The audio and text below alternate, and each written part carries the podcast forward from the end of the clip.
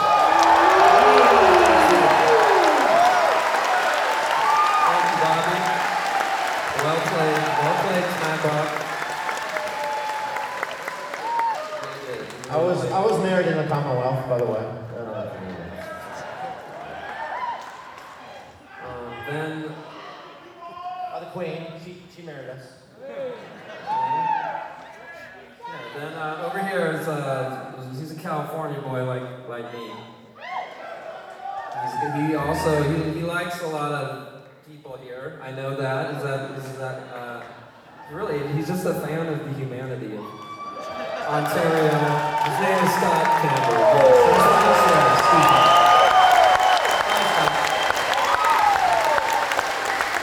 Sometimes I just feel so weak and vulnerable I forget to use a pseudonym.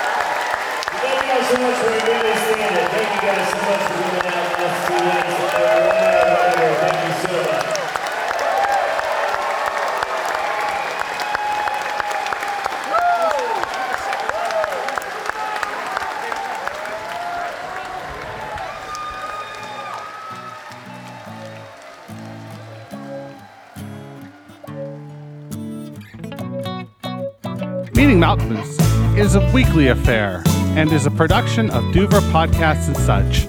Rate, review, share, and sponsor at meetingmalkmus.com. Connect with JD at jd at meetingmalkmus.com. And hey, I'm social. Follow me everywhere at Meeting.